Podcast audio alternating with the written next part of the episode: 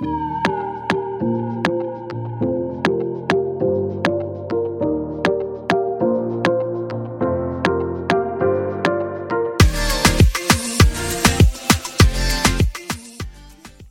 everyone, welcome to another episode of the She Ventures Now podcast, uh, where I encourage millennial women to make quantum leaps and personal change. In today's podcast, it's actually a throwback to my previous blog and podcast called artofsingleness.com. Um, I have since, as I've said before, changed my blog scope and my podcast from last year to She Ventures Now. And even in spite of making those changes, I wanted to keep some of the material I created, one of which is this podcast episode. And the title of this episode is Why Singleness Matters. I give statistics and some few sources of research that talk about um, the changes, the generational changes between millennials. Um, our generation and the previous generation, Generation X. And so, um, if you have any uh, questions, if you have any feedback, uh, feel free to give me an email at hello at sheventuresnow.com. Enjoy! In today's episode, I'll be sharing with you some stats on singleness, who this podcast is for, and what this podcast is not about. All right, let's jump right in. If you're like me and you happen to keep a keen awareness of culture shifts, you probably are aware that Generation Y, aka millennials, are just different from the previous generation, Gen X. One of those main differences is that we're getting married later, and it turned staying single longer. Uh, to quote a piece from The Atlantic, according to data from Pew Research Center in 2011, average marriage age had climbed to nearly 29 years for men and 26 and a half years for women. And there's been a lot of data supporting the notion that more and more young adults are delaying marriage. Uh, a second research source, Gallup Research Polls, report that the percentage of people between the ages of 18 and 29 who are married is definitely declining. In 2014, the most recent year available for the research, just 16% were married and 14% of young people were living with a partner. Meanwhile, a whopping 64% of respondents were single in 2014 and had never married. Hmm. Wow just wow my my knee jerk reaction to those numbers is i did not know how widespread singleness had become. This is significant because if your local if your local context shows different like mine i.e everyone is married or getting married then it can feel like you're the odd man out. But globally this is not the case. And the research i should say nationally actually. Nationally this is not the case. And the research supports this and so the reason for making those points is chiefly relevance, right?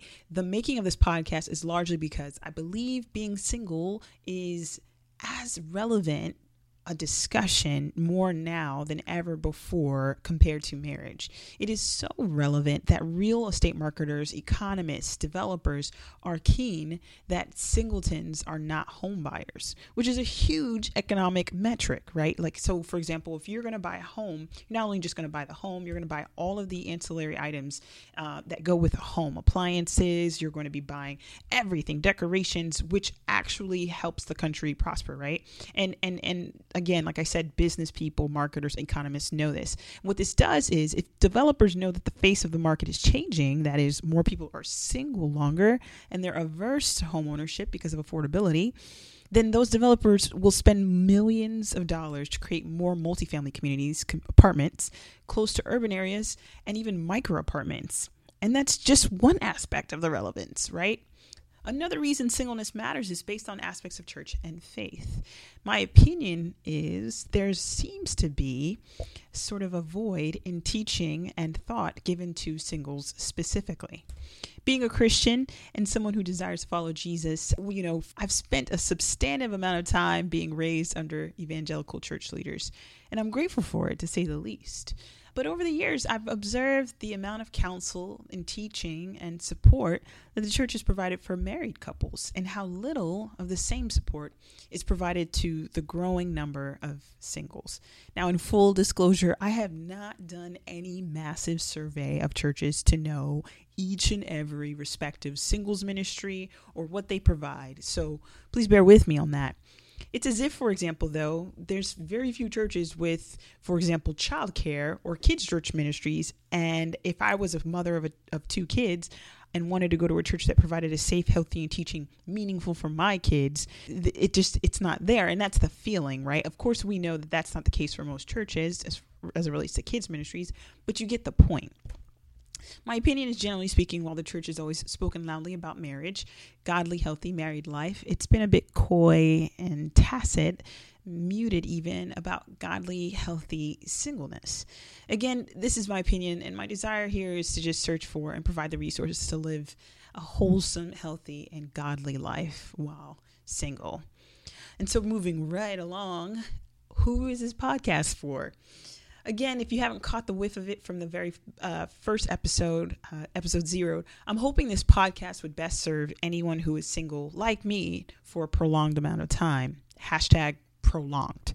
So if you're straight out of high school or college and you've been jumping from relationship to relationship and you kind of haven't had that length of time where you've been single for a number of years, this podcast may not serve you. And of course, if you're married but was single for like two seconds before you met your spouse, mm, this ain't for you either. This podcast probably is best for anyone, primarily women, the ages of 25 through 35. You have a desire to know God and let your life be congruent with your beliefs, whether from the Bible or stuff you know to be true for you personally, like personal principles or convictions, etc. And thirdly, you prioritize being holistically healthy and are aware of the frustrations or challenges that block those things then this podcast is for you.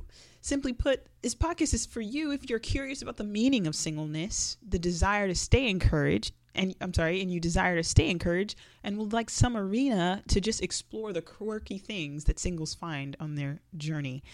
And to really find some encouragement in, in all of this, right? That's the biggest thing my hope is that with time, whether through some reflection pieces, interviews with other singles, and episodes with thought leaders or authors, that you'll find this podcast a resource. On the flip side, let me tell you what this podcast is not about. Art of Singleness does not depreciate, denounce, or ignore the beauty of marriage, weddings, and celebrating the birth of new children. Uh, in no way, shape, or form eh, would I like to dishonor the marriage bed, preparation for marriage, or promote divorce. Art of Singleness does not seek to discourage people from wanting to be married yesterday uh, or tomorrow or in a year or 10 years. Art of Singleness does not offer opinions I don't offer opinions as a licensed therapist, counselor, counselor, or psychiatrist. Simply put, this podcast is a love project formed by a collection of encouraging ideas that I have received, books that I have read, prayers that I have prayed, um, and resources that I have looked into.